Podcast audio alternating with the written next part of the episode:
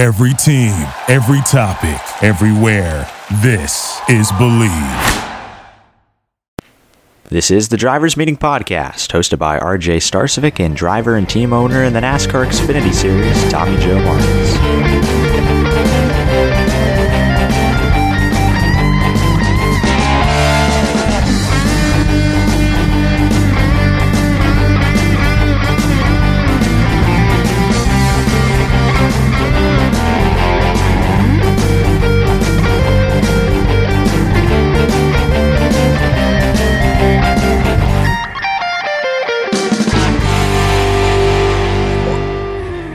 Welcome back to the Drivers Meeting Podcast. Happy Throwback Week. Uh, it is Darlington. The weather looks wonderful there, according to the weather report. Uh, should be an awesome weekend, awesome throwback weekend in Darlington. Friday night, Saturday, Sunday. We'll get to that in just a moment. But first, talk about our sponsor, our awesome sponsor, of course, Bet Online, the fastest and easiest way to bet on all your sports action.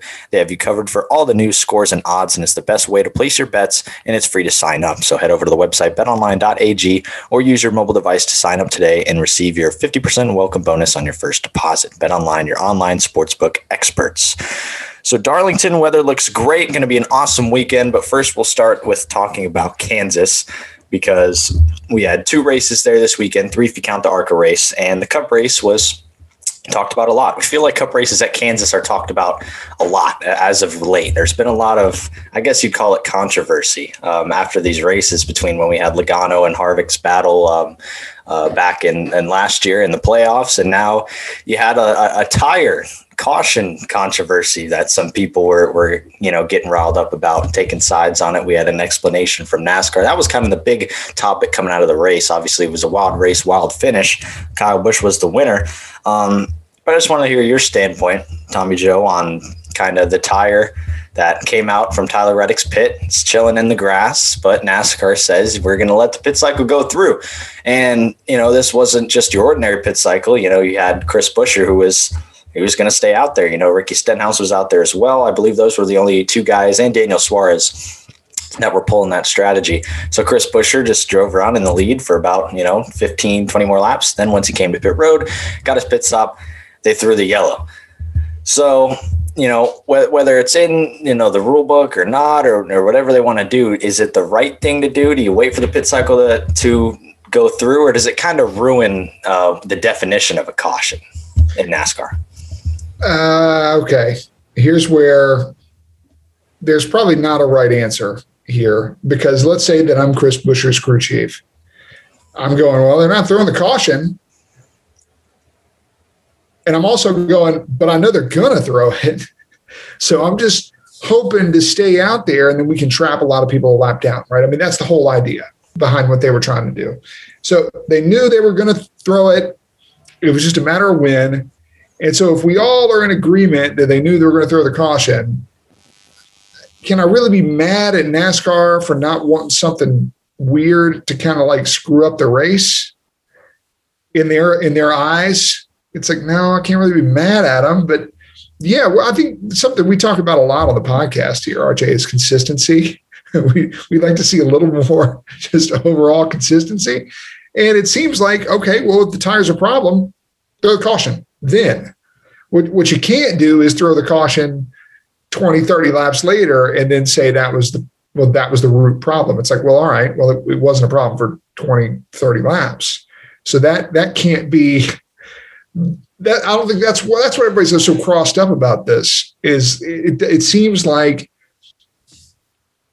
they're excusing what they did by like, they're like justifying it is, is probably a better way of saying it. And it's like, yeah, but by doing that, you're you're also like affecting the race. They're like, well, we didn't want that to affect the race. It's like, well, you affected the race. Yeah. Like if you had just thrown the caution, that would have affected the race. You're right. But if you hold out for twenty something laps and then throw it, well, then that also affects the race. So like either way, it was going to be affected. And then that opens up the door, right, to the internet comment section to say, oh, this is rigged and oh, this is that and this. You know, if, if I'm Chris Buescher's crew chief, yeah, I'm screaming like crazy because I'm like, okay, how do you just not throw it? But then as soon as we pit, you throw it and you go, we didn't want to affect the pit cycle. I say, well, you affected me. Yeah. So I understand, you know, I understand the why everybody's yelling on both sides. And, and really, I think what we want here, just like what we want out of every N F L game, out of every N B A game, out of every pro sports game, we don't want the refs to be part of the story. That's everybody. Nobody wants to leave the game and be like, you know who screwed us? The refs. No, nobody wants that. Like, it just, we just want to watch the game, who wins, who loses, the end. And here it is again with NASCAR popping up. Like, I know nobody in the NASCAR fandom wants to care anything about caution, causes, and rulings on uh, infractions and all this. We, we don't want that to be the story. And neither does NASCAR, which is the reasoning behind swallowing the whistle on the yellow. But in effect, that still is a story, right? And, and, and in a way, you probably made it a bigger story than it needed to be. Yeah, for sure. That was that. The thing that I look at it as is just, you know, it, it's just weird, right? You, because you have two sides, and I guess there's compelling, sometimes compelling arguments from both, whether it's from NASCAR with, with their explanation for what they did and for people wondering why it happened. I mean, you know, the more you, the more you just think about it, it's like, you know, why it, it, you go back to the definition of the caution, right? A definition of a caution in NASCAR, which is kind of dwindled, you know, over the years anyways. But, you know, a caution is like, uh, I, I just always think back to the one Carl Edwards uh, interview, you know, when something on the track and it's unsafe for, you know, to continue green flag racing or something, whatever he had said. We could pull up a quote sometime or something like that. But he had said something like that.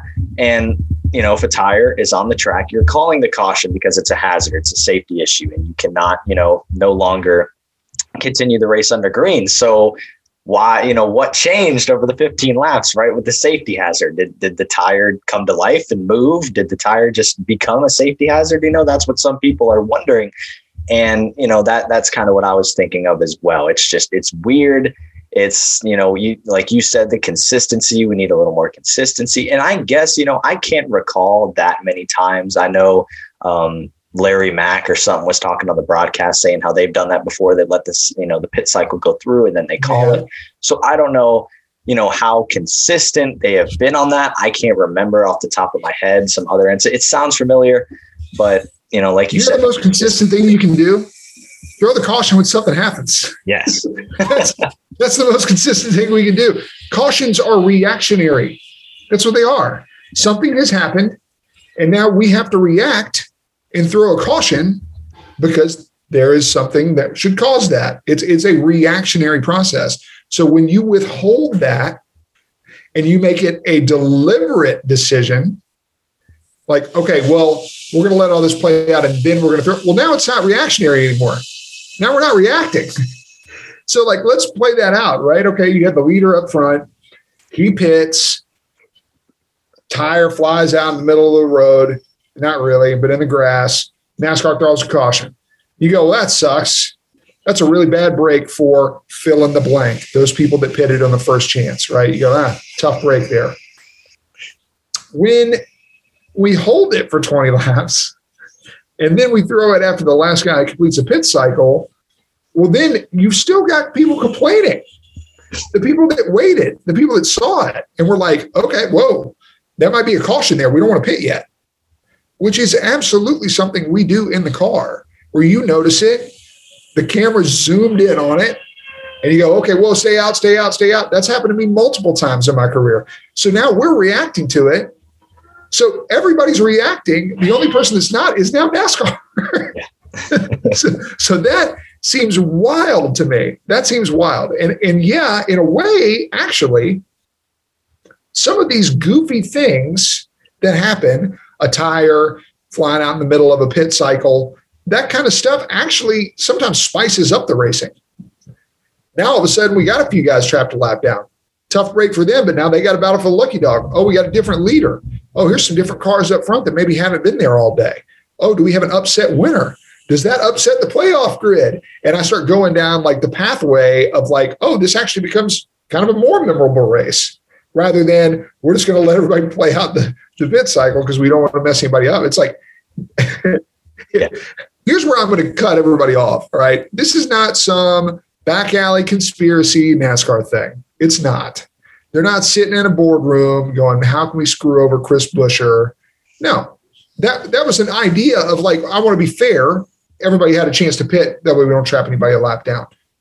But I just disagree with the philosophy there. Like, that's not that's not a caution when you can think about it for a little while. It's either not or it is. And if it is, it's immediately a caution, immediately, and should be reacted that way. And and look, also, I'm, I'm going to throw a little, little comma at the end of the sentence there. At times, we've probably been a little quick on the trigger for a caution, right? Where it's like a half spin and there's some smoke and the, whoever it is kind of keeps rolling and you go, well, that's not a caution. But it looked really showy, and we're we're we've had a bunch of cautions today and we're kind of quick on the trigger. That's not great either, right? So what we're really all hoping for here in the end is just consistency. We we just want it to kind of be called the same each and every time. I get what Larry Mack is saying. Yes, they have a precedent of doing that, but you're right. I get why everybody feels like that was inconsistent. Yeah, and you know, like you said, keep trapping the cars a lap down, you know, just like that. That's the nature of racing, right? The nature of a race. If you're in the middle of a pit cycle and a caution comes out, and it happens, cars get trapped a lap down, and then you got guys battling for the lucky dog, hoping for another caution as we dwindle, you know, to the end of the race. Regardless, if the caution was thrown, the race was going to get changed, you know, dramatically anyways, right? They say cautions breed cautions, right? Kyle Larson was scooting away with the win, you know, just like, just like we had talked about, you know, last week at Vegas. He had the fastest car and he drove his way up to the front of Kansas and was doing the same thing. Just had to get by, you know, Brad Keselowski, um, you know, of the Penske bunch. So he was scooting away. Then caution comes out. Another caution comes out. He kind of has a, a bad restart, gets, I think, you know, gets dropped back a few positions. Then another caution comes out. And I can't remember how, how exactly how many cautions it was, but, you know, we get down to the final restart and he's sitting in, believe, fourth, and what it would be, you know, with the choose rule and everything, fourth on the outside lane behind Ryan Blaney. Ryan Blaney somehow, who hadn't even like sniffed second place on, somehow he's on the front row. Just, it was crazy how the race changed, and it would have changed either way, but it would have changed differently, right? Like if we would have thrown yeah. a caution as soon as that tire, you know, went out into the grass. And then that was another thing, right? It's not like when we throw the caution, it's okay, we went fifteen, twenty laps with the tire there, right? Obviously not a hazard to throw it. Why throw it anyways, right? You might you might as well just let them keep going. And I, th- I think that's what a lot of people were thinking as well. We all had that thought. We're like, oh, they're just going to keep it going green. You know, Larson's going to, you know, scoot away with this, you know. And then they threw it, right? You know, kind of a little bit after Chris Buescher came off pit road. So it was, it was, a, it was weird, you know, a little weird. But yeah, I, I, I agree with, with you. And you're saying you would dis- you disagree with their philosophy of of kind of doing that, and you know, a caution for the caution. You know what's fun, R J? Cautions. Yeah, I mean, it's not fun for me. Yeah, you know, it's fun for fans because they're unpredictable. Mm-hmm. Like that that element of unpredictability in racing is nature the, of a race. It's one of the most fun aspects of the whole thing. What we do, it doesn't matter if it's Formula One, IndyCar, NASCAR, whatever it is.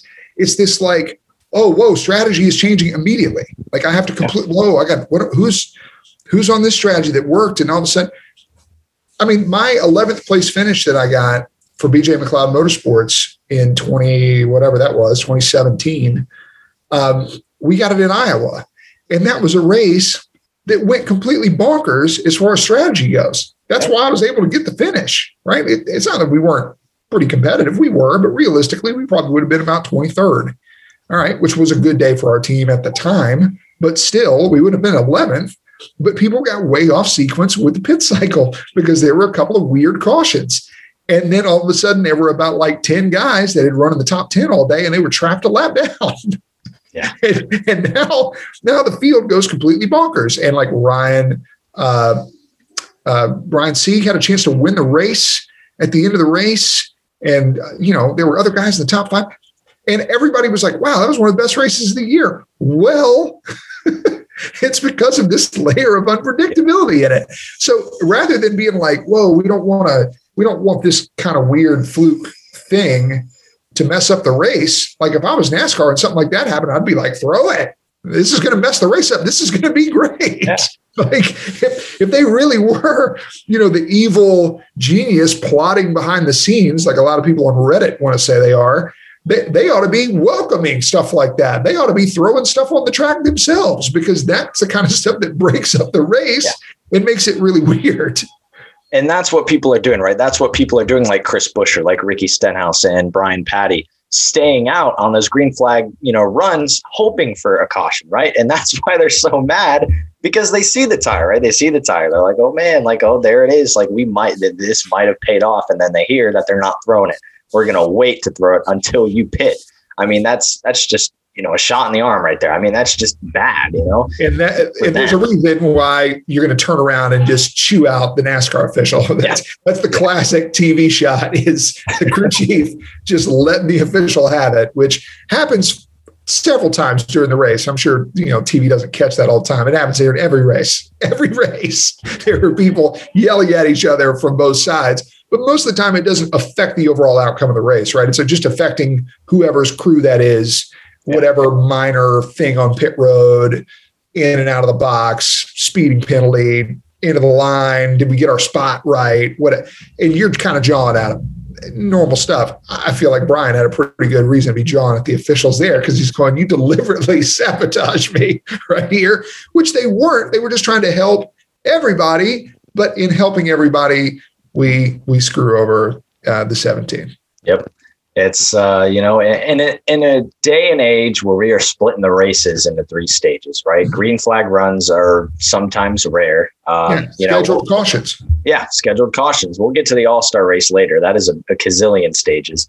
But, you know, in a, in a day and age where we're having so many stages, right? We're stopping the race. We have competition caution, stage one, stage two, so many fixed scheduled cautions.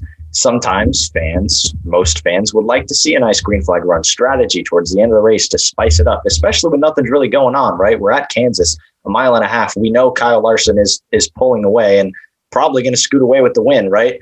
Uh, there's some battles mid-pack as well, but it, like that caution, if that came out when, when the tire was there, that would have shook the whole race up.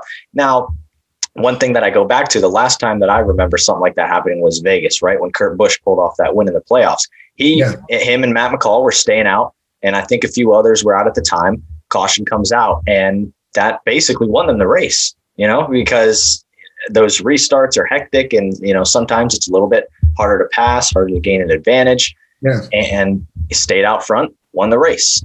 And that's basically what won on the race, right? You know, you can't, you know, say the same, same thing about, you know, Chris Buescher or Ricky Stenhouse. You know, who knows if they would have won the race, because there was a lot more race left. I think at that time there was still about like twenty, thirty-ish to go at least in the race. And, but you never know how those things play out, right? We love the strategy. You know, you always think back to why, you know, Formula One is is so great, because of the strategy, because the way they present, you know, Formula One, you can't, you know, talk enough about it. You just, you know, that's just one thing that, man, you wish if they would have thrown that caution, if that tire was there, how much that would have changed the race differently in a more natural way, right? Not having another fixed caution, because everyone in their radios knowing when the caution's coming out. It's just like another stage. Like, okay, the caution's coming out after Chris Buescher pits. So gear yourself up for that. You know, that's, that's really it. I mean, I was just thrown off by it.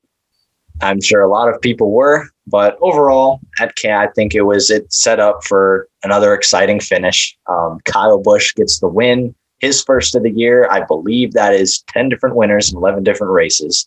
So, man, we are shaping up for, could we get over sixteen in the playoffs, or, and not in the playoffs, but winning to, to get in the playoffs? Could we see someone with a win get knocked out?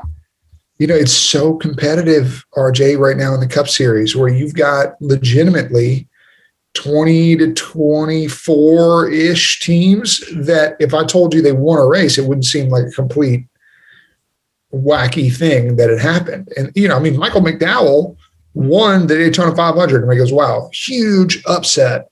Uh, well, he finished third at Talladega, and he's got, like, multiple top tens this year. Yeah, so it's not like they're Kansas, slow. I believe. Yeah, so it's not like they're slow.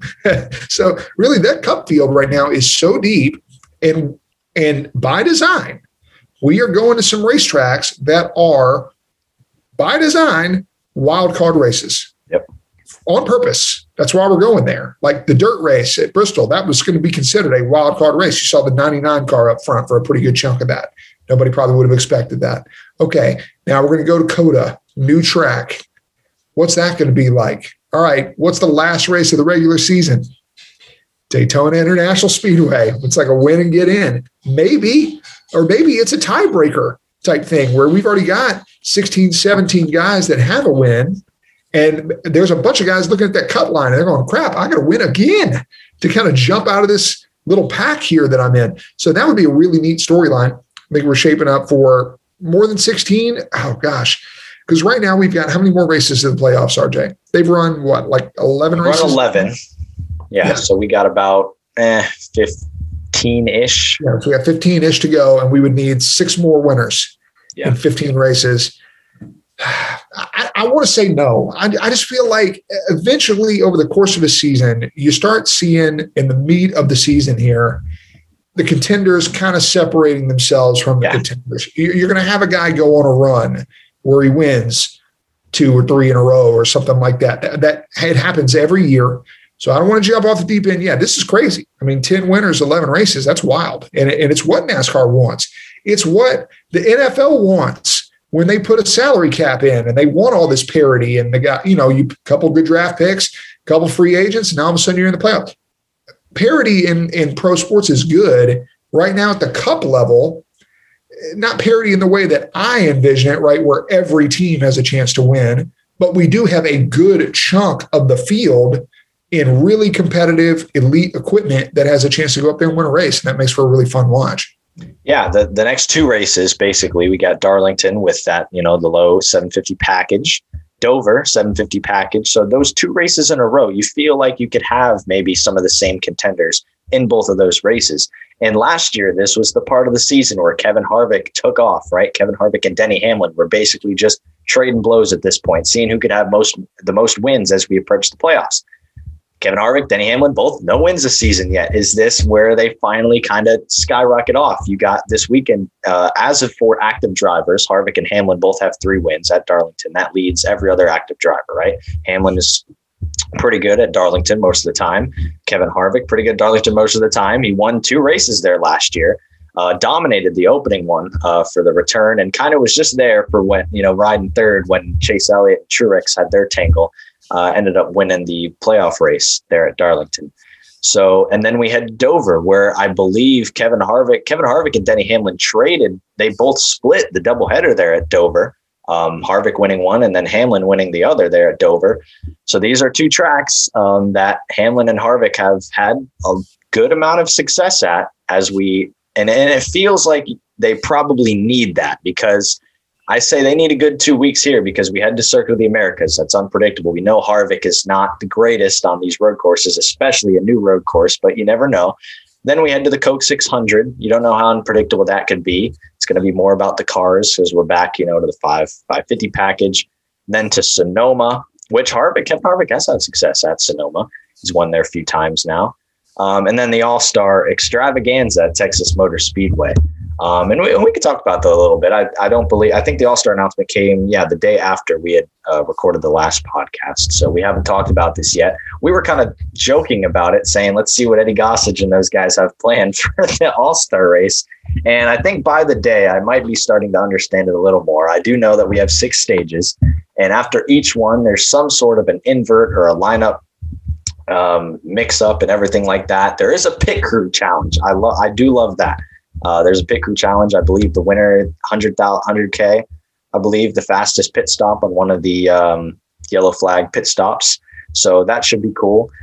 But man, I know I know a lot of people did not really understand that All-Star race format at first. I'm trying to, you, you commented when you need a PhD to understand the All-Star format.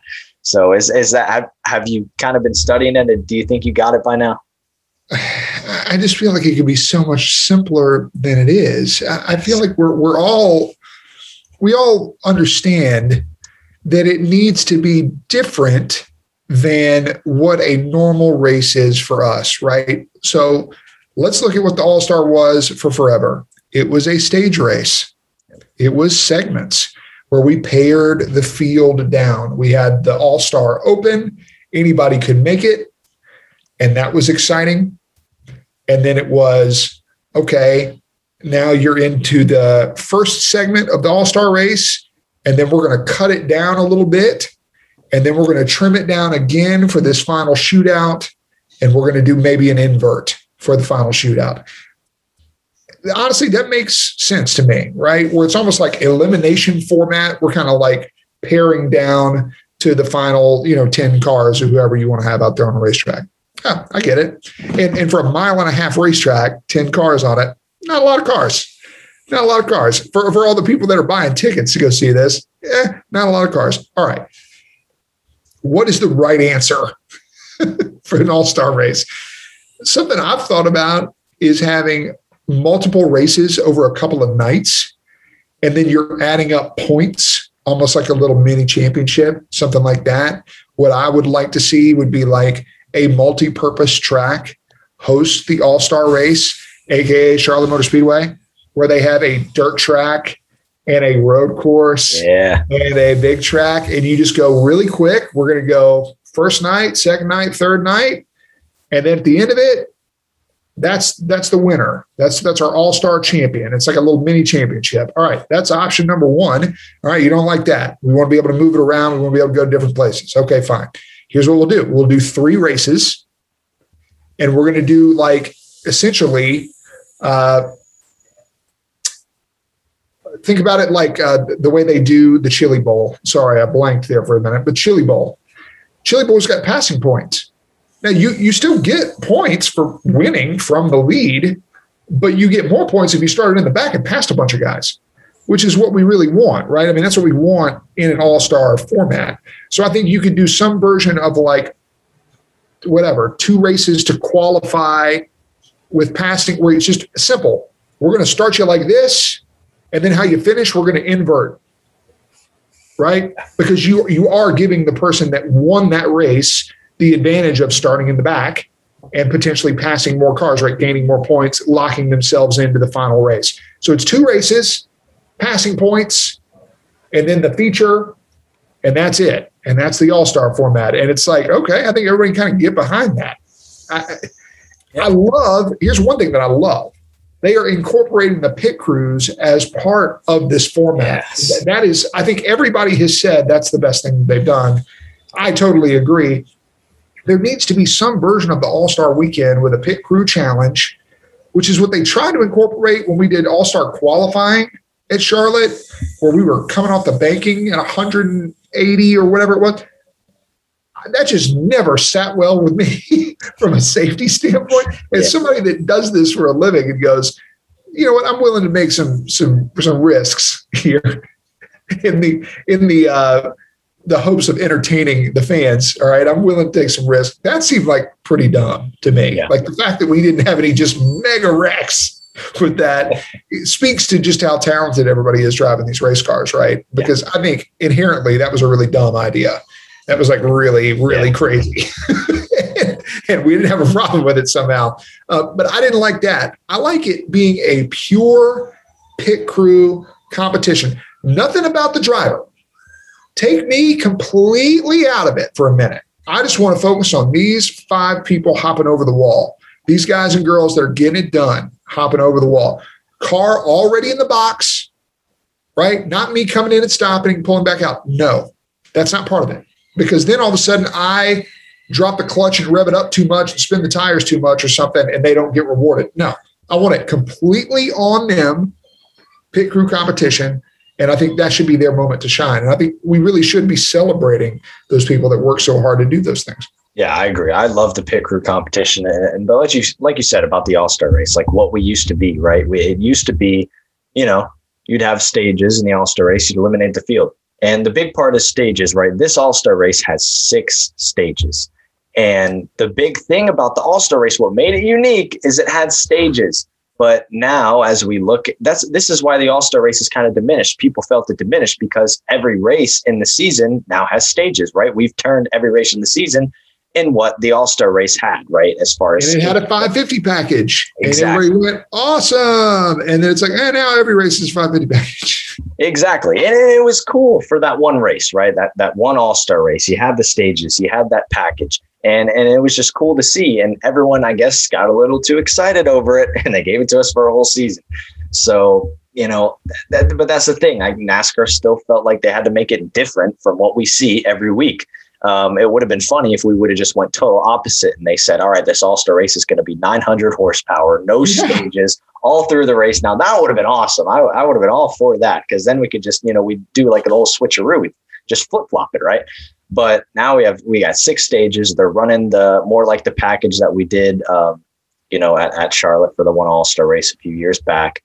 And what I thought was, was just, it, you know, made me laugh a little tiny bit, is they said they were using the spoiler, you know, that they use at, at Daytona and Talladega.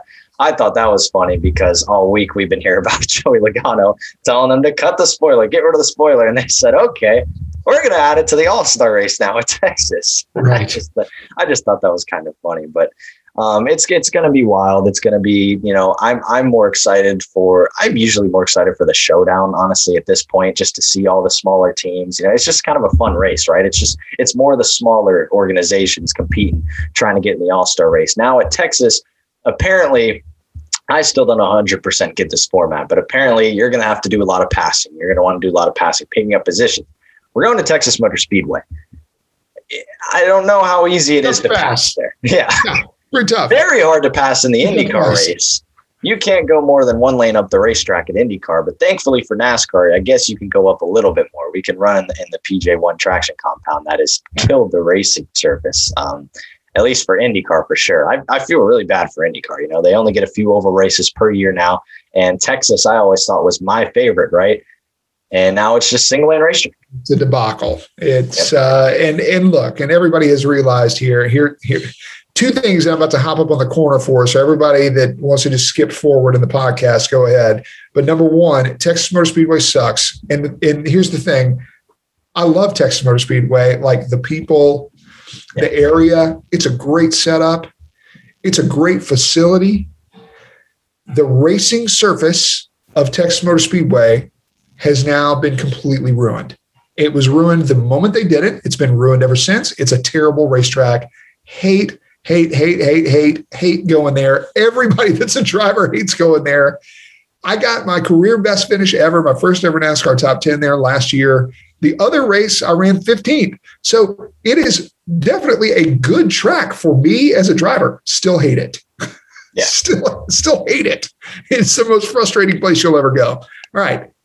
Now, part two of this. Let's talk All-Star here, because every year with the All-Star race, I get to give my little rant about the All-Star race and what we should really be doing here, right? So we talked a little bit earlier about what I think the formats ought to be, given the current state of things, right? Where we could either go to like a multi-race thing, maybe, right? But that's more of a dream thing. But the passing points, I like it. Simplify it. I don't think we need six rounds of this. It just needs to be, here's the field. We're going to start them like this. And then based on how they finish, we're going to invert the whole field.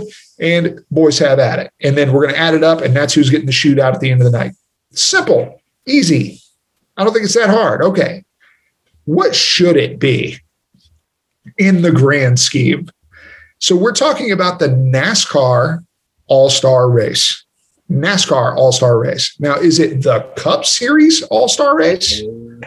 Or is it the NASCAR All-Star Race? If it's the NASCAR All-Star Race, this should be the format. We should have the current qualified playoff drivers in the Cup Series be locked in. Yep. The current Xfinity playoff drivers be locked in, and the current uh, Truck Series playoff drivers be locked in. And it should be some version of like an I ROC race. That's what we ought to be doing. That's what this all-star race probably ought to be, right? That is now an event. And then what you could do is you could have, because let's let add that up. That's what, ten trucks, twelve in Xfinity, sixteen there, right? So we got two open spots for a forty car field if we really wanted to have them. So now that opens up the wild card possibility, right? Where you get everybody else in the Cup Series to, they race for one of those spots. And then you have a fan vote that takes over the rest of the top three that you can vote for a, a full-time driver that's not already in. Great. That's your field. That's it. And now we would have something that is truly unique. That only happens once a year. Now, also for the Clash, speaking of exhibition races, our idea when we talked about this was to just have all three series out there at the same time, right? Yep. To just have the playoff teams or the playoff drivers from the year before, they go all run the Daytona road course as a clash, kind of to open up the season, but it's all, it's like a multi-class race. Now that is unique, and it's not going to affect anything. It's not going to affect anybody. There's plenty of room on pit road for everybody to set their stuff up, and they're all going to be down there the next week anyway with a completely different race car. So it's not, it wouldn't really hurt anything, and it would be a completely different show. Okay. So all-star race, I ROC format, who's going to do the cars and all this kind of stuff. I get it. All right. I get it. Immediately, that is a negative. Like, who's going to field these other race cars and maintain them? Gotta call out Ray Everham. Right. Exactly. All right. Yeah, the S R X series. Yeah. Let's, let's buy that out really quick. Okay. So that could be, that's one option, but I understand that it's probably a little unrealistic. Okay. Here's the other option. I already gave you another option, which was three races over the course of three nights. Now, that version of it, you could even say, oh, well, I don't want the Cup Series to have to run three different style cars, three nights, and we're, we're not paying them enough for this. And it's, you know, fine. What if you did an all-star race for each series? The trucks were the dirt oval. Xfinity ran the road course, the, you know, the Roval, and, you know, Cup ran the big track. And then you do three nights. Okay. We could do it that way too. Sure. All right. Here's the other option. Here's the one that's going to piss everybody off. Here's what we really need to do. We need to have the all-star race at North Wilkesboro. That's where it ought to be. And everybody's going to get mad and go, oh my God, here we go again. North Wilkesboro. We're talking about North Wilkesboro. I don't care if you pour dirt all over it. I don't care what you do. But I love the idea of a NASCAR All-Star Weekend that is at a really historic place for the sport. And that every year, that's where you could announce the Hall of Fame class. And it could kind of be like a celebration weekend of the sport. And then we do the dirt race, like we've talked about here. We don't know if, you know, we, they're already bringing back dirt for Bristol next year. So it's not going to be weird that we're, if we ran a dirt race, if you poured dirt all over North Wilkesboro. But regardless, whatever it is, I love that idea of it's there. It's completely unique. That's the only time we ever go there. So it's not like teams are preparing for it and they've got a book of notes on it this big. It's complete kind of wild card. And whether it's dirt, whether it's asphalt, whatever it is, that same format would work. And I think kind of the history and the context of it would kind of propel the event to another level. And it wouldn't matter if you go, oh, well, man, we wouldn't sell as many tickets to that. thirty thousand tickets or twenty thousand tickets at North Wilkesboro is going to look like a sold out packed house compared to twenty-five thousand tickets at Charlotte Motor Speedway or twenty thousand tickets at Texas, where it seats one hundred twenty thousand. And so now you're making it a little bit more of an exclusive thing. And I'm going to dare to dream here a little bit, R J, because I heard on a podcast, on Dale Junior's podcast, uh, when uh, I forget uh, Marcus Smith was talking about the future of North Wilkesboro Speedway, he brought it up completely on his own. Like, it wasn't like, let me ask him about it. He just said, hey, I want to say something else before I get off the pod. Uh, Just want to let everybody know we've heard you about North Wilkesboro, and, you know, just kind of stay tuned. Like, we haven't just written that off. And Dale Junior was like, huh? And that became like breaking news for a few days. But they're clearly planning something. something. And if it's like, well, we don't have to repave it, we just pour dirt on it maybe. Or we don't, you know, we could, we just build the facilities around it. We do some temporary type facilities. It's only going to be a couple times a year, whatever. Let's fix grandstands. We've got all these grandstands now because we've had to reduce capacity at so many tracks. So we own all these bleachers and they're not going anywhere. So we might as well put them at North Wilkesboro as standing bleachers. There is some crazy, weird way where at the back of my mind, this like plays out in real life where somehow NASCAR goes back to National Fairgrounds. And somehow we go back to North Wilkesboro. I think for the all-star race is a perfect setting. I think that would be great. The all-star race kind of at a historic track, like you said, kind of maybe having to do something with the Hall of Fame and a celebration of the sport. You got, you, you got a lot of a variety of tracks we could do. I think, I still think the multi-class deal for the Clash, having a multi-class race with the trucks, Xfinity Cup. I love that idea. I don't know why we haven't done it, right? Wait, because, and I feel like there is a time where NASCAR will, right? Because we're, we're getting into that part where we are taking things from other sports, right? We are just like, oh, well, you know, let's do this thing. It's kind of like F one. Let's do this thing. It's kind of like IMSA. Why don't, why don't we do that multi-class race? Like you'd think they would have, they think they would have just done it by now, you know. Have and also think about just the, really the, the humor potential in it too, oh, where yeah. somebody's really struggling in the cup race and they're getting passed by the Xfinity cars, they get passed by a truck. And now, you know, all more horsepower talking about them on Twitter, you know, they're going, oh, uh, this, uh, this isn't fair to him. They got some damage uh, and people defending people and people also being like, oh, this proves that he's the best road course, right? You would have all that kind of talk going on. It would actually be hilarious. Uh, so, yeah, I, I guess the reason that we haven't done that in some way, do, do we hate money? Like, I mean, I don't know. I'm not even asking for a cut of this. I should be. This is my plan. Actually, yeah. I stole it from somebody else, but it, I'm now making it my plan. Yeah. But I'll give some money to the other guy I stole it from. I think it was Matt Weaver that came up with this on Twitter. So big shout out to Matt Weaver. Yeah. Yeah. If we, if we ever get, you know, a, a Steve Phelps, a Steve O'Donnell on the podcast ever, you know, in the future, we're just going to have a list of things that we're going to be like, you know, we're going to start the show and be like, all right, number one, we need a multi-class. Number one, clash format. Let's we'll start off with the easy stuff and see if we can work up to yeah. try to get the tires. Yeah, yeah that's true. You gotta work we'll, we'll, we'll, we'll work into the big stuff. So one thing that we had talked about a lot um, before the season, and we were kind of wondering, was Brett Moffitt's decision to run for truck points instead of Xfinity. He made the decision to switch over. Now, late. Do we think it's too late? I think it was a little too late. I think, well, I mean, first of all, we think he should have made the decision to run for Xfinity points to begin with. I, at least that's my opinion. I know you had kind of said you'd think he should have done that too. So now he opens up the Niece ride, which feels like it was kind of kind of a waste at the start of the season right now. Now it's like he really has to start to keep gaining ground in the Xfinity Series, which he can. You know, our motorsports has the potential. He's got to get in the top twenty. He's probably, you know, if he doesn't point his way in, he's going to need a win, which that might end up becoming a reality. And he has been close a few times this season at Homestead running P two. And other, uh, other races, he's been running up in the top five. So they they have the potential to do it. But it was, you know, it was an expected move. I felt like it was the right move, but it should have been made a lot earlier, in, in my opinion. Yeah, uh, I agree, and I I think I'm trying to read the tea leaves here to understand why that decision was.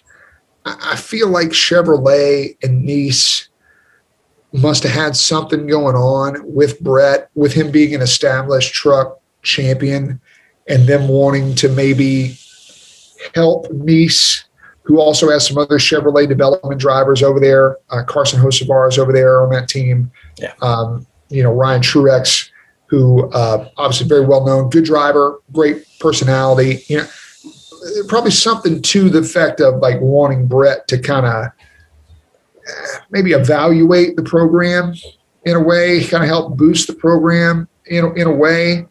Uh, and if he was able to, and they were a playoff team, well, then now they look really smart, right? Where now Brett's kind of the captain of the ship on another uh, team in the in the truck series, and, you know, Chevrolet and, and their entire fleet are all the better.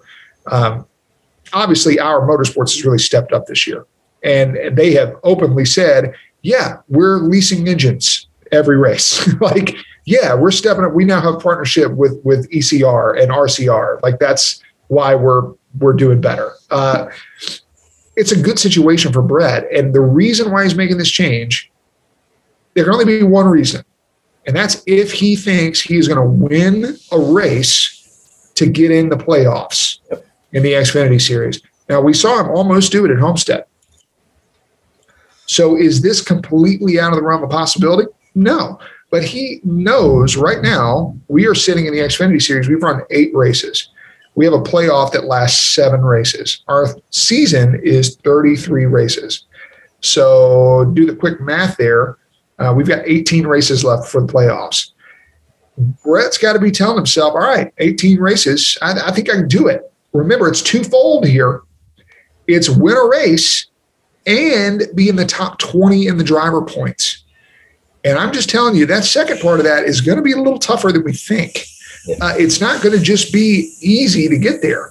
So I'm sitting fifteenth in the driver points right now, and I think I've averaged about uh, about fifteen, seventeen, eighteen something points a race. So that's basically averaging a top seventeen type finish uh, over the course of the year. And I'm fifteenth in the points. Now, here's the crazy stat. The person that's in twentieth behind me, they're only fifteen points behind me. So that's a lot of guys that you're going to have to jump over that are all running pretty consistently around the top twenty. So it's not just like when, when I think everybody thinks about Ross Chastain doing this a few years ago. That was a different thing because Ross was running up in the top five often. He had a truck that could win a race every week. He was getting stage points by the boatloads. He won a race.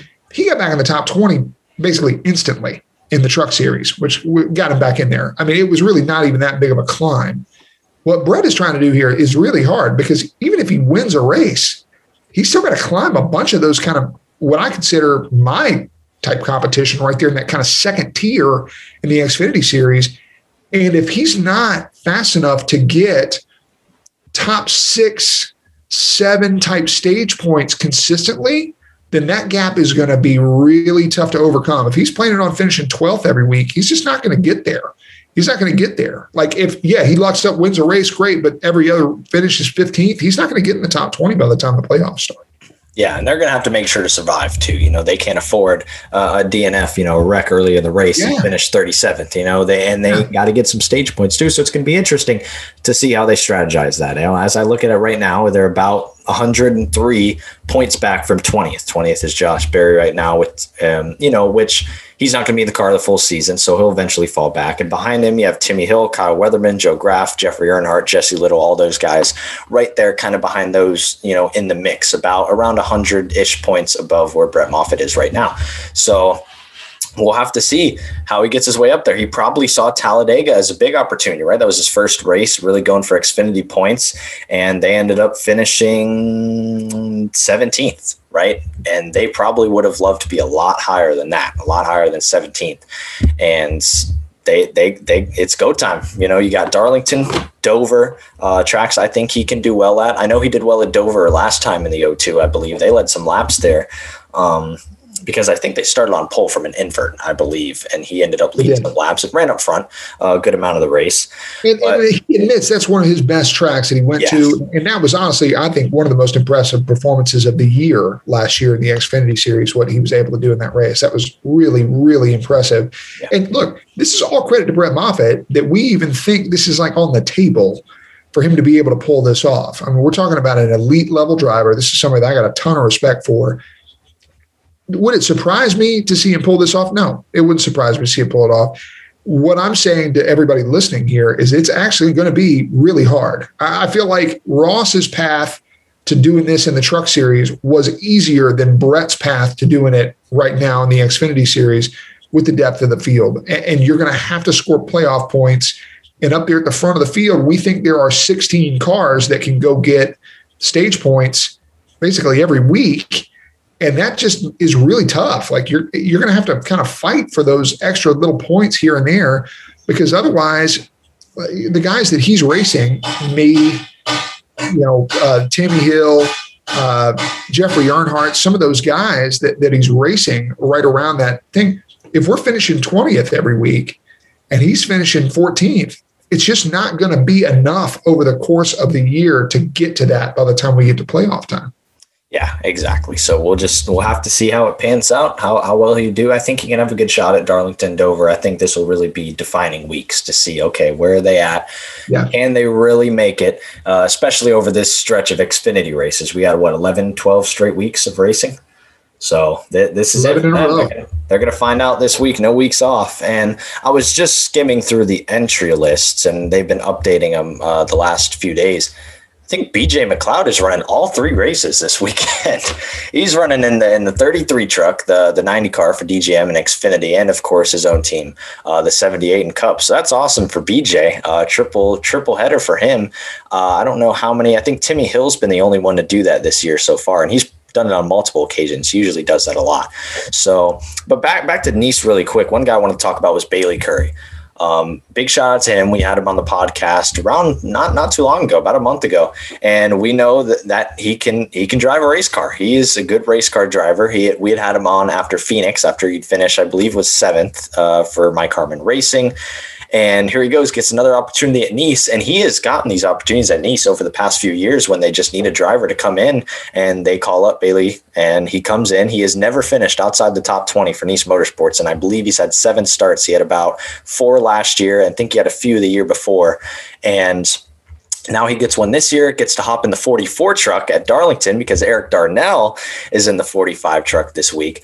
So Bailey Curry, awesome performance. He was third on that restart. You know, unfortunately had a little bit of, of, a, of a slower start, didn't get right to the back of his teammate Ross, and then everyone just, you know, pile drove their way through. It was four or five way. It was a mess.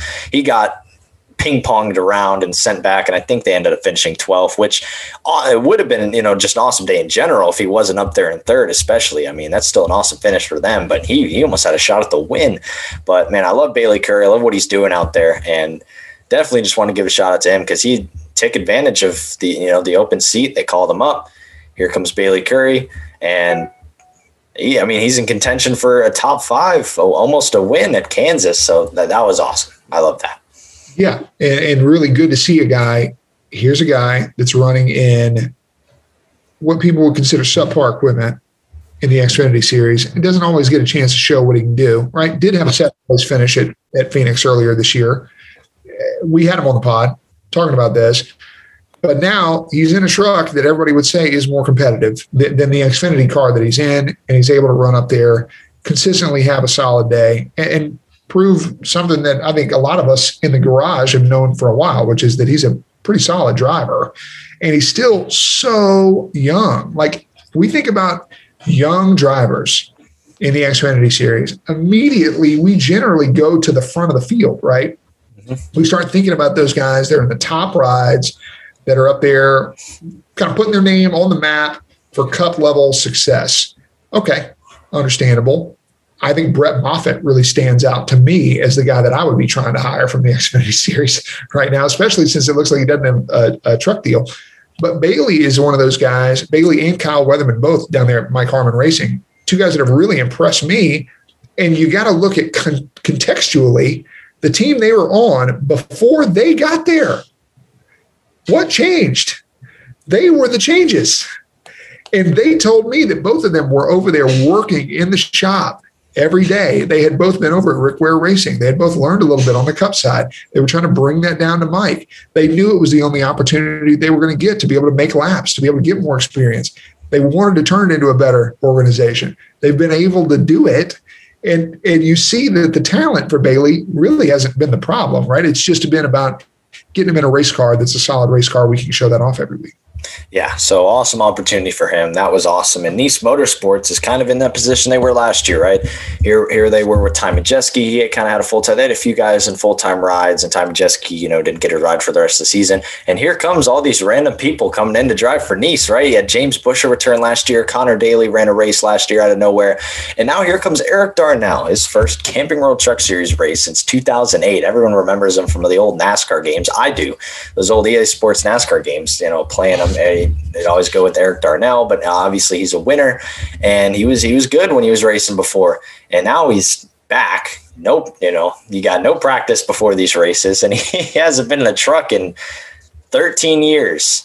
And here, here comes Erik Darnell. Got an awesome throwback scheme. Probably, you know, right, right back to what he was running before when he ran the ninety-nine truck. Um, you know, exactly. I mean, the throwback schemes, you know, this year are, are awesome. I'm, I'm loving them. Uh, the truck series is going to be on on a Friday night. I think that's going to be awesome. I think Carson Hocevar said he was doing a, a Johnny Benson throwback today. The nice forty-two truck. Um, Chris Wright throwing back to Ron Hornaday's Goodwrench uh, truck. Uh, that scheme looks awesome. Uh, the Xfinity Series, um, great as well. I think they had a poll yesterday. The best throwback I, w- was yours in the lead. It was. It was in the hunt. I, I think we're in the top three right now in the in the Xfinity Series polling. Uh, we're we're in the running for it with that Rich Bickle uh, ten ten three forty-five car. Oh man, yeah. There's there's a bunch of great selections out there for Um, Xfinity throwbacks. Cup throwbacks look good as well. Um, but yeah, as for Darlington this week, I mean, I the truck race, I think, is just going to be great. It's going to be an awesome Friday night race. You know, the, the last race that they had at Darlington last year wasn't even supposed to be on the schedule. You know, they had just added it. None of those drivers really had practice. They were just surviving at, at that point. Um, you know, it was an, it was an all right. It was a decent race, but I think we're going to see a lot more aggressiveness uh, this time around. Friday, Friday night under the lights at Darlington. Um, I think it's going to be an awesome race. The Xfinity Series, we know, is going to put on a show. Um, you guys do every single time you head to Darlington, it seems like, especially last year. Two very memorable finishes uh, to those races. Um, and the Cup Series, uh, everyone's excited. We got this seven fifty package yes, back, at, back at Darlington uh, for both races this year and at Nashville Super Speedway. Um, something maybe that Kevin Harvick is is hoping for. He did get two wins last year.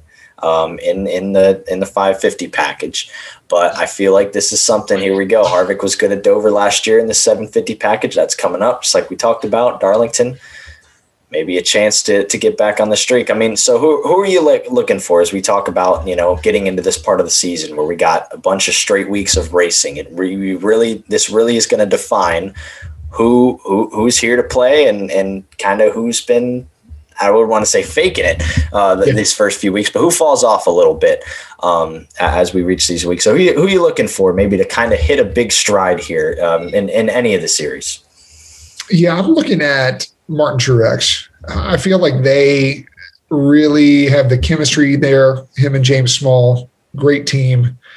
Been able to kind of learn off what Denny and that eleven team did uh, last year. And, and I feel like they have been not under the radar, right? Because they've been up at the front in a lot of these races, but but I feel like they are the ones that I look at and I go, they're, I think they're poised for kind of a little, little bit of a hot stretch here. And, and giving more horsepower back to these guys, I I want to look at Martin Truex Junior as a guy that I think manages that as well as, as anybody in the entire field. So we go to Darlington, I'm looking for him. And as we start moving forward, Dover, these road courses, he's an elite road course racer, really, really good at it. Um, I really think he could get on a little bit of a hot stretch here, R J. Yeah, I, I would be looking at Martin Truex. He was up there towards the end of that that Kansas race as well, uh, playing in contention.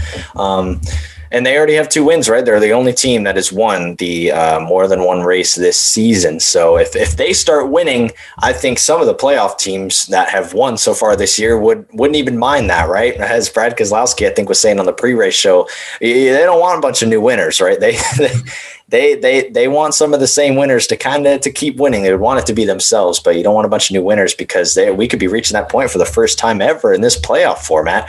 We could be going into Daytona of all places uh, with seventeen, eighteen winners. I mean, that would be nuts. And you're fighting just on points to get in or to, to win again uh, to get more playoff points. So that's going to be crazy. But as for the Xfinity Series, I'm looking at a guy who um, does have two wins this year. Um, obviously the reigning champion, Austin Cindric, because we, we talked about how many wins he could rally up this year because he didn't start off last year, you know, this dominant, right? He, towards that middle part of the year, he started winning a bunch. We knew he was going to be good at the road courses. And then he started, you know, he swept, um, swept Kentucky. He started winning on these ovals, right? And kind of defining himself as one of the top contenders. And there he goes. He wins the championship. So this was the part of the year he started going on a tear and he already has two wins. So I can only think about how much he can do this year. But then I look at his competition, right? They've gotten, you know, better as well as we look at, you know, the winners we've had so far this year. Daniel Hemrick, I mean, he's been knocking on the door for a year. For a win. Will it finally happen? We think this is his best shot at it. You got Harrison Burton and you got Jeb Burton, Allmendinger, who have already had wins this season. Um, but I'm looking at Austin Cindric. I mean, I think he's just going to go on a tear. I think Justin Allgaier has an opportunity to maybe start uh, getting a few more wins as well. We're heading to Dover. Well, we know Allgaier's good there. But, but as for the Xfinity Series, I'm looking at Austin Cindric. Um, to start yeah. going on the tear. Xfinity wise, when I think about like who could go win the race right here, this is where, to me, Brett Moffitt, uh, he's probably got this one circled as it's going to be really, really, really, really hard to drive this thing uh, Saturday. And the harder it is, the better it is for Brett Moffitt. Uh, if, if you think you're the best driver in the field, you want it to be the hardest thing to drive in the world. Um, but I'm looking at him. I'm looking at Allgaier, uh, veteran. Good speed around that place uh, in Darlington. And uh, also I'm looking at and Noah Gragson, right? So if we want to compare Darlington to anything, I think Homestead is a good comp. Uh, and man, I mean, Noah had a ton of speed down there in Homestead. Obviously, everybody knows what happened at the end of the race there, but I feel like he's still kind of waiting to make a statement uh, this year. And I think this could be the type of place where he could go do it. Yeah. And, and one, one thing again about, we had just talked about um, Brett Moffitt losing his truck ride um, and going over, you know, to run for Xfinity points. But one guy that lost his truck ride, unfortunately, doesn't really have anything else set up right now, was Raphael Lessard, another former guest of the podcast. Very unfortunate. I mean, he's an awesome guy, um, was sitting thirteenth in points, you know, but he, just like he had told us, you know, on the podcast, they were just trying to get as much sponsorship as they can. I, I think in that situation, we kind of knew from the beginning, you know, they said he was running full time, um, but obviously hoping, you know, it was his goal to get the funding for the rest of the season. And unfortunately, he didn't get it. Um, he's out of the ride. So hopefully he, you know, he's saying they're gearing up, get more sponsors for twenty twenty-two, which, which hopefully they do, because I thought he had a pretty um, solid start to this season as well, especially with being a new team, no practice, you know, we know how that goes. And so as far as this weekend, Ryan Reed, um, who's ran the past two truck races for C M I Motorsports, he's in the twenty-four. Um, I know a little bit of an upgrade, no offense yeah. to C M I Motorsports, but now all of a sudden Ryan Reed is in a truck that has, that has literally been the best truck in the field almost every week. And, and tip of the cap to Kyle Busch Motorsports. I know they probably want something to say about that, but those G M S trucks have been so, so fast, and this is an incredible opportunity for Ryan Reed to kind of reestablish himself back here in NASCAR. Yeah, I, th- I think that'll be cool. He's gotten some experience in just a truck, you know, getting back racing, right, the past few weeks. So I think he'll op- have an opportunity to do some good things at Darlington. We'll see how many races he gets in the twenty-four. I know they got an ARCA driver, Jack Wood, um, that we'll see how many starts he gets. And we'll see what they do kind of with, with that uh, truck, you know, if they run some Cup drivers in it throughout the season. Um, but as for Lessard, I know he's gearing up for twenty twenty-two. We'll see what he does. If he gets, you know, some races with, with Niece Motorsports, that could be a possibility this season, but hopefully he finds something, because, you know, he's, he's an awesome guy. Um, you know, as if, if you haven't seen the podcast episode we had with him before the season, definitely go watch it. Um, it was, yeah. it was awesome to get to talk to him. Really good kid, really yeah. good kid, talented racer. And, and what we're seeing there, and this is something that we talk about in the moment on the podcast, is, okay, you've got your sponsorship. Here's what you know you got. How do you want to play this? And now there was a couple ways to do it, right? So I don't want to speak to Raphael Lessard's pocketbook, but I'm sure that he probably had the amount of sponsorship there to go run a full season with maybe a little bit of a lesser team. But instead, they took the decision and said, no, we want to go run at the front of the field with a big team. Right? We we want to go run up front, and then we're just going to hope we can sell the rest of it. Now, there's a version of this, right, where he wins a race and he's locked in the playoffs or something, and that's kind of like, well, we so we got to keep him around. Like any team would kind of go, well, okay, well, you know, we got to keep you in the mix here because we know we're going to get a payout at the end of this thing because you're locked in the playoffs, right? So there's a version of that where it plays out pretty good, but the alternative to this is, yeah, there's probably going to be some bumps on the road for a really young kid. And I think what Raphael needs more than anything else is just seat time. He just needs reps. It doesn't mean if it's, to me, in the front car up there contending for wins or something that's a middle of the pack car. Obviously, you don't want to get anything that's just slow or you're in the way. You don't want that. But just something where he's out there racing, making reps. I personally, that's my philosophy on this. That's not hurting a kid. And that money that you've got, that that sponsorship that you've been able to find, if you're able to keep it consistently, great. You can get your experience year one, and then year two or year three, potentially, you can take that same amount of money and do essentially what Ryan Preece did. The Ryan Preece method, which was, okay, I think Ryan basically said he had about a half a million dollars worth of sponsorship. And this is like known here, so I don't feel like I'm like throwing any kind of yeah. inside information. It was about, it was three hundred or four hundred, it was three or three to five hundred. It was in that range. And he basically ran the entire season for Johnny Davis Motorsports down in the Xfinity Series and ran well, showed himself well, was competitive, ran, got a couple top tens, ran in the top twenty, was competitive with Ross, who everybody knew was pretty established at that point, beat some people that he probably shouldn't have, literally got a Motorsports Analytics article written about him that said the most undervalued driver in Xfinity right now is Ryan Preece, right? Okay, great. He felt like he established himself. He felt like he got the experience. He was already a pretty experienced racer, though. And then he took that same amount of money and said, all right, I'm going to go to Joe Gibbs. I feel like I'm ready to maybe go win. And he ran first, second, and second, I think, in the three races that he did. Now, think about that. Same amount of money, three races for Gibbs. But showed himself so well that he got some more opportunities with Gibbs later in the year. And that eventually that success was what, you know, a team like J G, um, J T G up there in the Cup Series was able to go back to their sponsors and go, look, this guy's won.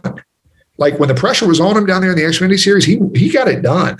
Yeah. Like we can we can now prove to our sponsors, like, no, we're not actually taking a risk. We're actually going to get this guy at a huge discount, and we think he's undervalued, and we're going to get basically we're going to get better return on our investment for the money here. We can get a cheaper driver that we think is really talented because he just doesn't have the name recognition yet, right? All of that plays out. And I look at Raphael Lessard and I go, it's right there on the table. Like that's the, me- to me, that is the method, the method of get a lot of experience. Okay. Now take your shot, go take your shot, right? If you can, if you can get somebody to kind of buy into it where they're writing you the check as a sponsor and going, look, I trust you to make the best decision with your career with this. Okay, great. Take your shot at that point. I think Raphael is probably a little early to be taking the shot. Now, he has been so competitive in late models and he's run really well.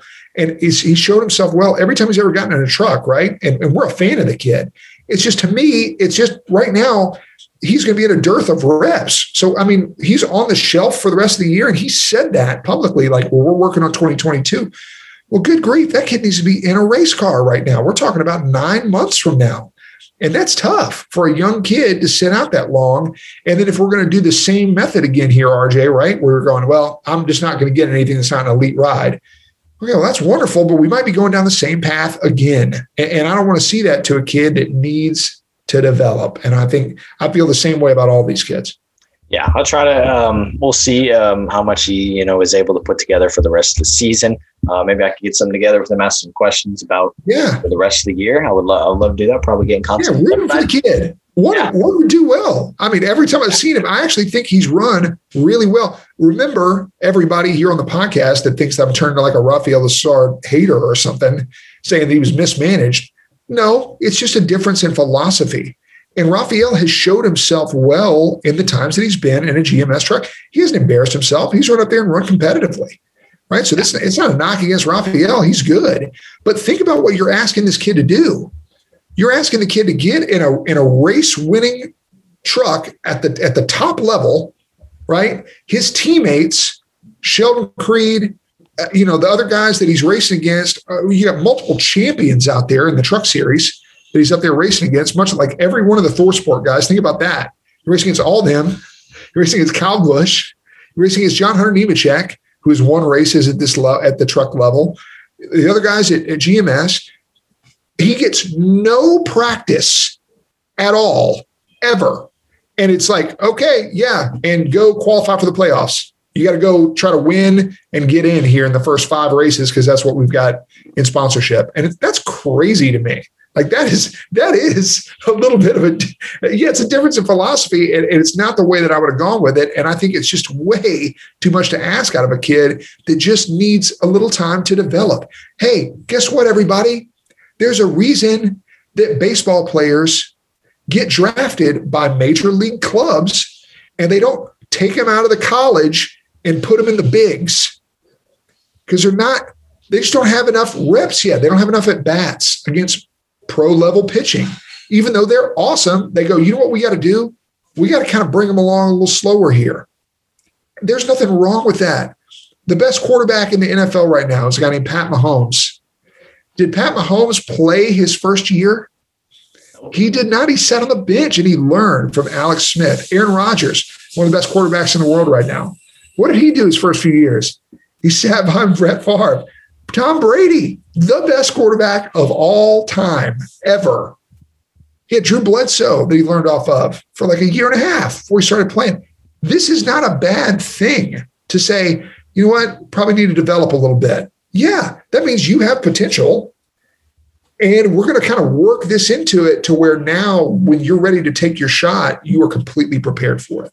Yeah, I, I think that'll be good for him, you know, to, to get some to get some reps, you know, because that's what you need. Right. You mentioned Ryan Preece. You can almost, you know, think Ross Chastain did the same thing, right, where he no. had full season for J D Motorsports and then he got some races for Chip Ganassi Racing. Right. And look where he is now, you know, driving for Chip Ganassi full time in the forty-two in the NASCAR Cup Series. So for Rob, you know, Alex Rob, Bowman, another guy, yeah. Alex Bowman, another guy, when he got a shot, he got a bunch of reps driving for a team that was, I mean, a backmarker team in the Cup Series. Matt DiBenedetto drove for a backmarker team, was a start and park guy, scraped around, drove for, uh, what was it, um, B K Racing uh, for a few years, struggled, drove for Go Fast, struggled, eventually kind of got known as a guy that was a little bit of an overachiever, got a shot, was ready for it. He already had four, six years worth of reps in the car.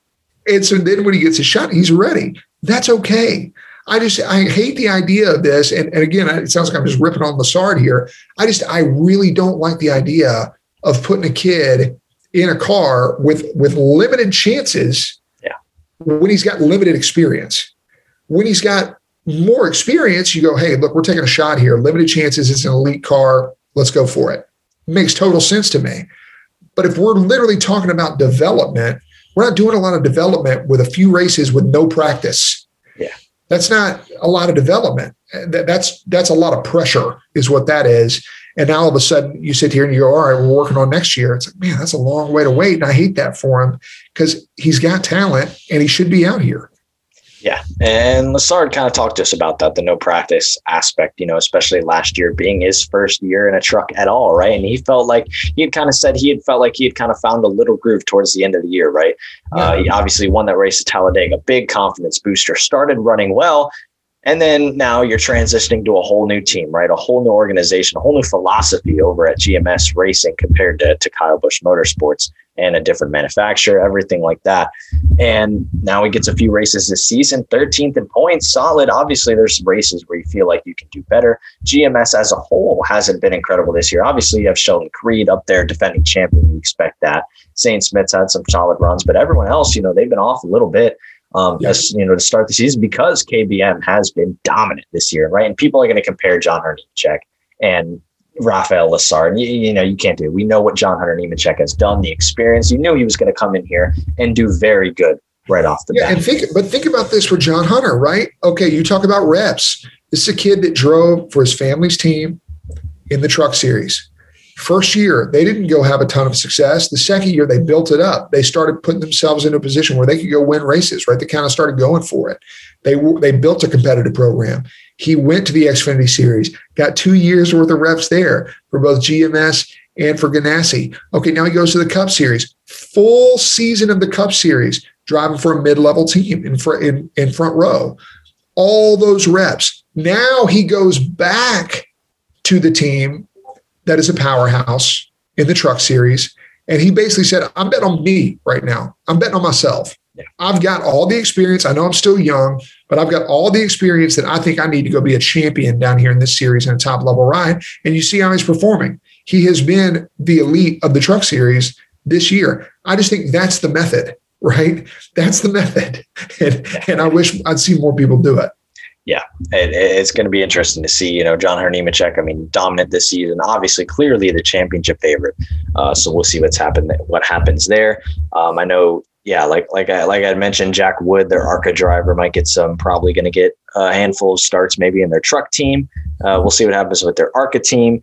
And then Raphael Lessard, um, hopefully, is able to finalize maybe some deals with um, for races with uh, Niece Motorsports. It'd be awesome to see him out there. Um, just in a truck, right? Seat time, just like you said, if he can get some races with Niece Motorsports, anybody in a truck, you know, and I'm sure he'll be doing some late model races. Kind of orga- and that's the kind of organization, R J, that I'm talking about, where you go, okay, is this a competitive truck? Yes. Is it the elite truck? No, it's not. But this is a competitive truck where I know I'm going to be racing for top tens and top fifteens every week. And if I do that, I'm getting like good high level experience and then maybe take a shot that we, you know, the next year. Exactly. You know, you hop in a Niece Motorsports truck, just like when Ross Chastain did, you know, and, and you feel like you have something to prove, just like Bailey Curry did just a week ago. And anytime he hops in the truck, you got something to prove, right? You're not the fastest truck in the field, but you feel like you can do something in that truck. You feel like you make something happen during the race, and hopefully he'll feel that, because it kind of it kind of gives you a little confidence boost. You're racing a little harder. Um, you know, you can and, tell. And also, and also think about that, right? What you just kind of alluded to here, there is, especially for a younger driver, the element of kind of a built-in excuse, right? Yeah. Well, you know, this isn't a truck that can go win the race. It, it, you know, we, we didn't show up here expecting to go win the race. The fact that you're running twelfth, fifteenth, seventeenth, hey, that's a good day for us. Nice job. You're, get, you're getting all you can get out of it. So now all of a sudden those days turn into positives. Whereas you got a kid in a G M S truck and he runs eleventh in the race, and the competition meeting, every everybody on Monday morning is going, all right, well, what, what do we need to be better there? I mean, because that, that obviously wasn't good enough. That's a difference, right? When you're developing a driver. And that doesn't mean that you can't learn from that situation. Of course you can, right? Because they're telling you how to win the race. That's fine. What I'm saying is there is a difference in the mentality going into this. And for a young kid that, you know, that we're, we're saying needs time and reps, I just prefer that other version is a little better. Yeah, exactly. So um, we'll see what happens. I, I love the the seat time idea. Just just getting as much seat time as you can, and hopefully, you know, he does get as much seat time as possible. Um, especially, you know, with no practice this season. I mean, it, it is very important to get that seat time. So there's a lot of news this week. We'll get that in just a second. Um, gonna have to thank another one of our sponsors, Canaan Sunglasses. Um, and it's time to make your outdoor experiences better with Canaan. We're hopping into the summer. It's getting sunny. You might need some sunglasses um, on your face. You got some uh, exclusively polarized lenses for optimal clarity. They're made with Japanese optics that make their lenses clearer, lighter, stronger, and Italian handcrafted frames that are impossible to scratch. So use the exclusive code CanaanCast at Canaan dot com to receive fifty percent off your first pair. That's K A E N O N C A S T one five. Canaan, clearly better. So as I mentioned, there was a lot of news this week. We'll recap it real quick. Um, Kansas, first of all, Kyle Busch swept the weekend for, for the, the big, the three national series, no Xfinity this weekend, but he did win the truck race, and crazy finish. We didn't think he was going to win. And then he did, made a three wide pass on Ross Chastain and Austin Hill. Um, everyone was slamming each other, and Kyle Busch somehow scoots by in the top, wins that race, wins, wins Kansas as well. A lot of people didn't think he would win the cup race at Kansas, wins that. Ty Gibbs um, won the ARCA race. So a Toyota sweep this weekend. Toyota has been the story of the trucks uh, series. They've won every race this season, uh, but then they sweep Kansas uh, as well. So Toyota currently has the most wins uh, in the cup series with um, our Martin Truex Junior, or Joe Gibbs Racing, I should say. Martin Truex Junior with two wins, Christopher Bell with a win, Kyle Busch with a win now, and the only one, Denny Hamlin, doesn't have a win, which is shocking, but we know that's going to come. And uh, is the points leader. And the points leader. Exactly. So, um, but a lot of other underlying news uh, as far as this weekend really goes. We had mentioned Ryan Reese is running, or Ryan Reed is running for G M S this weekend in the twenty-four. We'll see how many races he gets with them. Um, but Tanner Berryhill, big shot out of left field right there, is coming back for our motorsports. He will run three races. He will, um, starting with this weekend at Talladega. We haven't seen him uh, since he was running for Obika, you know, back uh, a few years back in the Cup Series, uh, was, you know, granted a full-time deal, never got it. And then, he, you know, we didn't see him in a car ever since then, but now he's coming back. He's going to have three races this season. I think that's awesome. He's pumped about it. He's been doing some dirt racing uh, over this time period that he hasn't been in NASCAR. And he kind of, his name became, you know, relevant when he was running back when in the Nationwide Series, um, driving uh, back there. So I think that'll be cool to see him back there. So Tanner Berryhill returning to the Xfinity Series. Erik Darnell returning to the Truck Series after so many years. He's going to be in the forty-five for Nice. Uh, today, this Ryan, morning, Ryan Ellis returning to the Ryan to the, Ellis back, back in the driver's seat this weekend. That's going to be awesome to see. B J McLeod's doing triple duty this weekend. You got Dale Junior, who um, they just announced this morning will be running the Richmond race on the September eleventh, running an awesome scheme, paying tribute to all the victims of nine eleven. Uh, he will be running. That will be his single race that he will run this year in the eight car. Uh, for Junior Motorsports. So that's going to be uh, awesome to see. So a lot of good news that has come out um, in the past few days leading up to this throwback weekend. And I know, Tommy Joe, you posted a pen on Twitter, and I want you to just let us know what, you know, what pen, what pen was it? Uh, was there a pen that you purchased uh, that you can tell us about?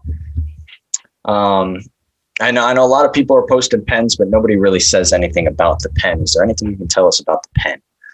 Right. So the pin, and, and obviously this has become kind of the inside joke now, right, for all the drivers. And now this and was started by Gregson, wasn't it? And it was totally started by Noah. And, and I'm going to give all credit to to the guy that did it, um, basically announcing his extension um, with Junior Motorsports, and is now kind of trickled into basically anytime somebody has something to announce, they're going to tweet a pin first, right?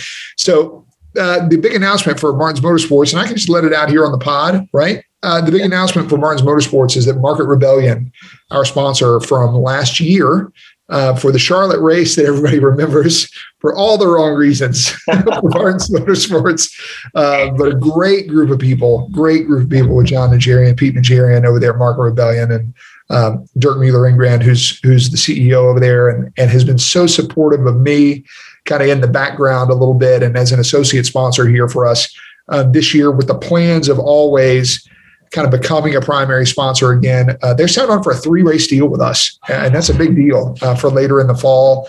Um, we've got eight more open races that we're we're trying to sell. We've got some more announcements that we're going to make um, uh, with with some other sponsors. But Market Rebellion, that's a big one for us. Uh, it's a big one for them. Uh, it's them, and, and this is the neat thing for us, basically saying, hey, we actually saw some value in Martin's Motorsports last year. Yeah. We want to do some more of that in the Xfinity Series with Tommy Joe, with Martin's Motorsports. We're going to go from one race to three races, and we're going to try to activate a little bit more off of that. And that's, I mean, it's really awesome for us. And, and it shows that we're, we've got the organization pointed in the right direction. So really proud of that. Exactly. Yeah. And that's a nice hot rod too. I love that paint scheme. Obviously for, you remember for the wrong reasons at Charlotte, but man, when that thing was running clean, that thing looked, I mean, it looked, it looked pretty badass after it wrecked at Charlotte too. I mean, still running. You just drove that thing off. I mean, you went head on into the wall. The thing spun around it a full three sixty, and here you go without like a back end on the car. And you're just, you're didn't just have a radiator. Off. Yeah, didn't have didn't have a lot. Uh, still attached to it. Still driving just fine. Uh, driving uh, yeah, that's that's when we were like, okay, he's okay at least. You know, he, he's just driving away. So that was awesome. But man, Market Rebellion, that's awesome. They uh, extend the deal, some more races. And I know you had mentioned before that you guys still had uh, a good amount of open races uh, that you're looking to fill up. I know Circuit of the Americas, you had told me that that got filled up, correct? That did get filled up. Diamond Gusset's going to come back in there for that one uh, for us uh, on the forty-four car. They've done a few races earlier this year. Um, David Hall, everybody over there at Diamond Gusset, so supportive of me. And he's kind of overextending himself, honestly, with their little small company to, to sponsor me. And it, it it just means a whole heck of a lot. And in in a uh, little bit of self-promotion here for me, uh, it was brought up to my attention that COTA is going to be my one hundredth NASCAR Xfinity Series start, and really neat to have Diamond Gusset, who has been my oldest sponsor, my first yeah. ever sponsor that I had in NASCAR, uh, be the sponsor on that car. And, and we made that deal before we even knew that. And so I feel like that's pretty serendipitous and pretty cool. Oh, that's awesome. Yeah, the historic sponsor on for your one hundredth start at Circuit of the Americas. So that'll be awesome. And a full weekend of practice and T V time. Yeah. You know, you get some, you get some T V time before the race. That's why I was puzzled when it was open before. I was like, That, take advantage of that. You know, you got the full weekend and get some more T V time for the sponsors. Yeah. So Texas, Texas is fully open for business as far as a capacity standpoint. So it's going to be a really fun weekend down there in Austin. And yeah, I'm going to be having my spotters around the racetrack. It's like, hey, when, when is, uh, when's it kind of thinning out out there? Maybe we need to make a run here. Maybe we can hop on that T V a couple more laps. Yeah, yeah, get some get some T V time. You got a lot at Darlington last year, so hopefully some more this year. And I'm sure you will with that throwback scheme. I mean, they can't keep the cameras off that thing. So yeah, it's going to stand out. That purple and, and yellow uh, Rich Bickle car, you're you're not going to be able to miss it. Uh, Capital City Hauling, who does so much for our team, they're working on my my transporter right now. Yeah. Down there in South Carolina, and they do all of that for us for free. They maintain our hauler all year for free, and that's kind of their version of sponsorship. And we kind of do a little bit of a trade deal with them uh, out for a race uh, down there in South Carolina, uh, which is where they're from, Darlington. Big race, throwback weekend. We kind of built the scheme around Capital City Hauling and what they do for us. And uh, Ryan Pestana, our designer, who is so talented. Oh, yeah. Uh, even with the Rich Bickle car, if you guys haven't seen it, look it up and get a comparison. You can go to my Twitter at Tommy Joe Martins and see it. Uh, but he even weaved in the phone, uh, which was on the side of it. He did that into the hook with the Capital City Hauling logo uh, to where that even blended in well. Yeah. So really, really, really proud of how that turned out. We're going to get some really cool photos this weekend. And, and Darlington, I think, is the toughest racetrack in the world. And I am really looking forward to going back there. We had a great run going there with the Budweiser uh, car last year. Um, that throwback that we did with Gilroy Farms Red Angus, uh, had a shot at a top ten on the final restart, had a tire go down with eight, eight laps to go, running eleventh.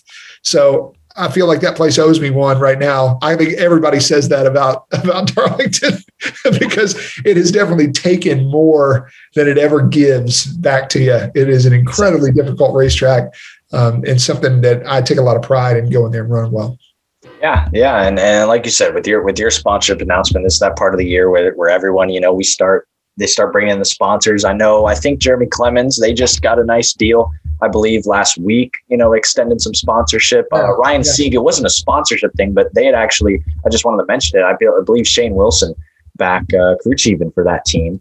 Um, so that's, that's cool. Big news here. I know we're, we're trying to close the pod out here. That's huge, huge, huge news. Cowboy Starlin has been the man over at Ryan Sieg Racing for the last five, six years. He is basically single-handedly responsible for the turnaround of Ryan Sieg Racing, who was a team, much like Martin's Motorsports, very small.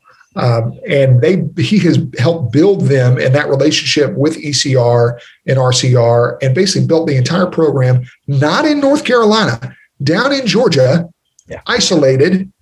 He literally trained some of the guys that had never worked on a race car before how to work on race cars. All right. Literally built that program up to what it is. They had been running two cars. Cowboy was on one, and uh, and I'm, Shane Wilson was on the other one there for a little bit. Shane left the team and now is coming back to the team as a crew chief, and Cowboy is going to be staying basically at the shop more prepping the cars. They felt like they had to do something, R J. Like they're down there in the standings. They're behind us in the standings. That's a team that had incredibly high expect championship level expectations going into this year. They they were in the kind of the elite eight of the playoffs last year, went over to Ford, huge expectations. Like they're going to go up there. They're going to win a race this year. And they just haven't gotten off to the right start. And Cowboy kind of being the, the person getting the demotion here, it seems like to me, that is shocking from a team that has been so consistent with him at the helm of it for so long. It's not like he's not there, right? He's still there. But this feels like a little bit of a shakeup, and it says to me that they feel like they have to make a big change here because they haven't gotten off to the start they wanted. Yeah, definitely a change, and hopefully it pays off for the better, you know, because, yeah, they haven't gotten off the start they wanted with their new alliance with Ford, and maybe maybe this is the turnaround. They get something going here. Like you said, this is the part of the Xfinity Series season. We got like twelve straight weeks of action, right? And they they got to keep it going. So now's the time. Over the off weekend, they made the change, and, and here we go. Maybe something turns around for them. So, so one last thing is we had in the throwback weekend. Um, you know, obviously everyone has their schemes, but some people do uh, some some other things for throwback weekend. Will we see will we see any type of mustache action going on at Darlington? I'm already getting shamed for this, R J. You don't need to play into this anymore. And, you know, weirdly enough, and, and I will say this, it's something that I have thought about every year going into throwback weekend, going to Darlington. I have done the mustache now for several years, and I can swear to everybody listening to this, if you're still listening to this, two hours into the podcast, I swear it didn't even cross my mind.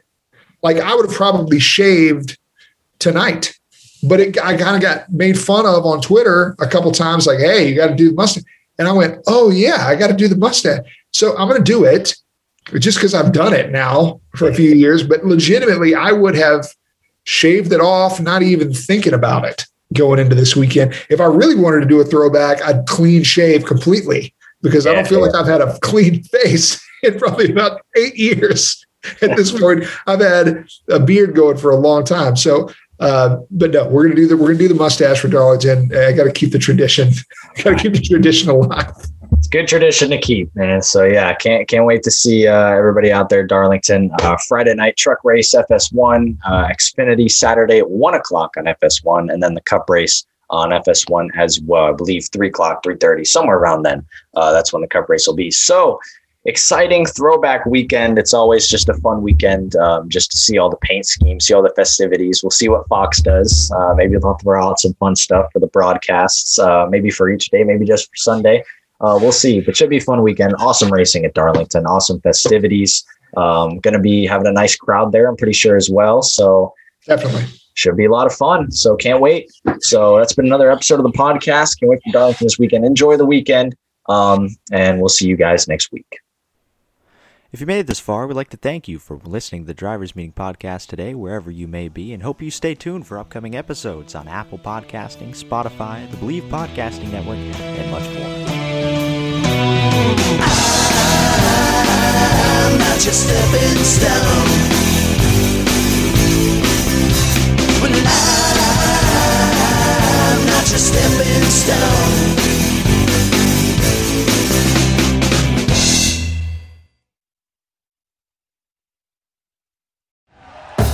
Thank you for listening to Believe. You can show support to your host by subscribing to the show and giving us a five-star rating on your preferred platform. Check us out at Believe dot com and search for B L E A V on YouTube.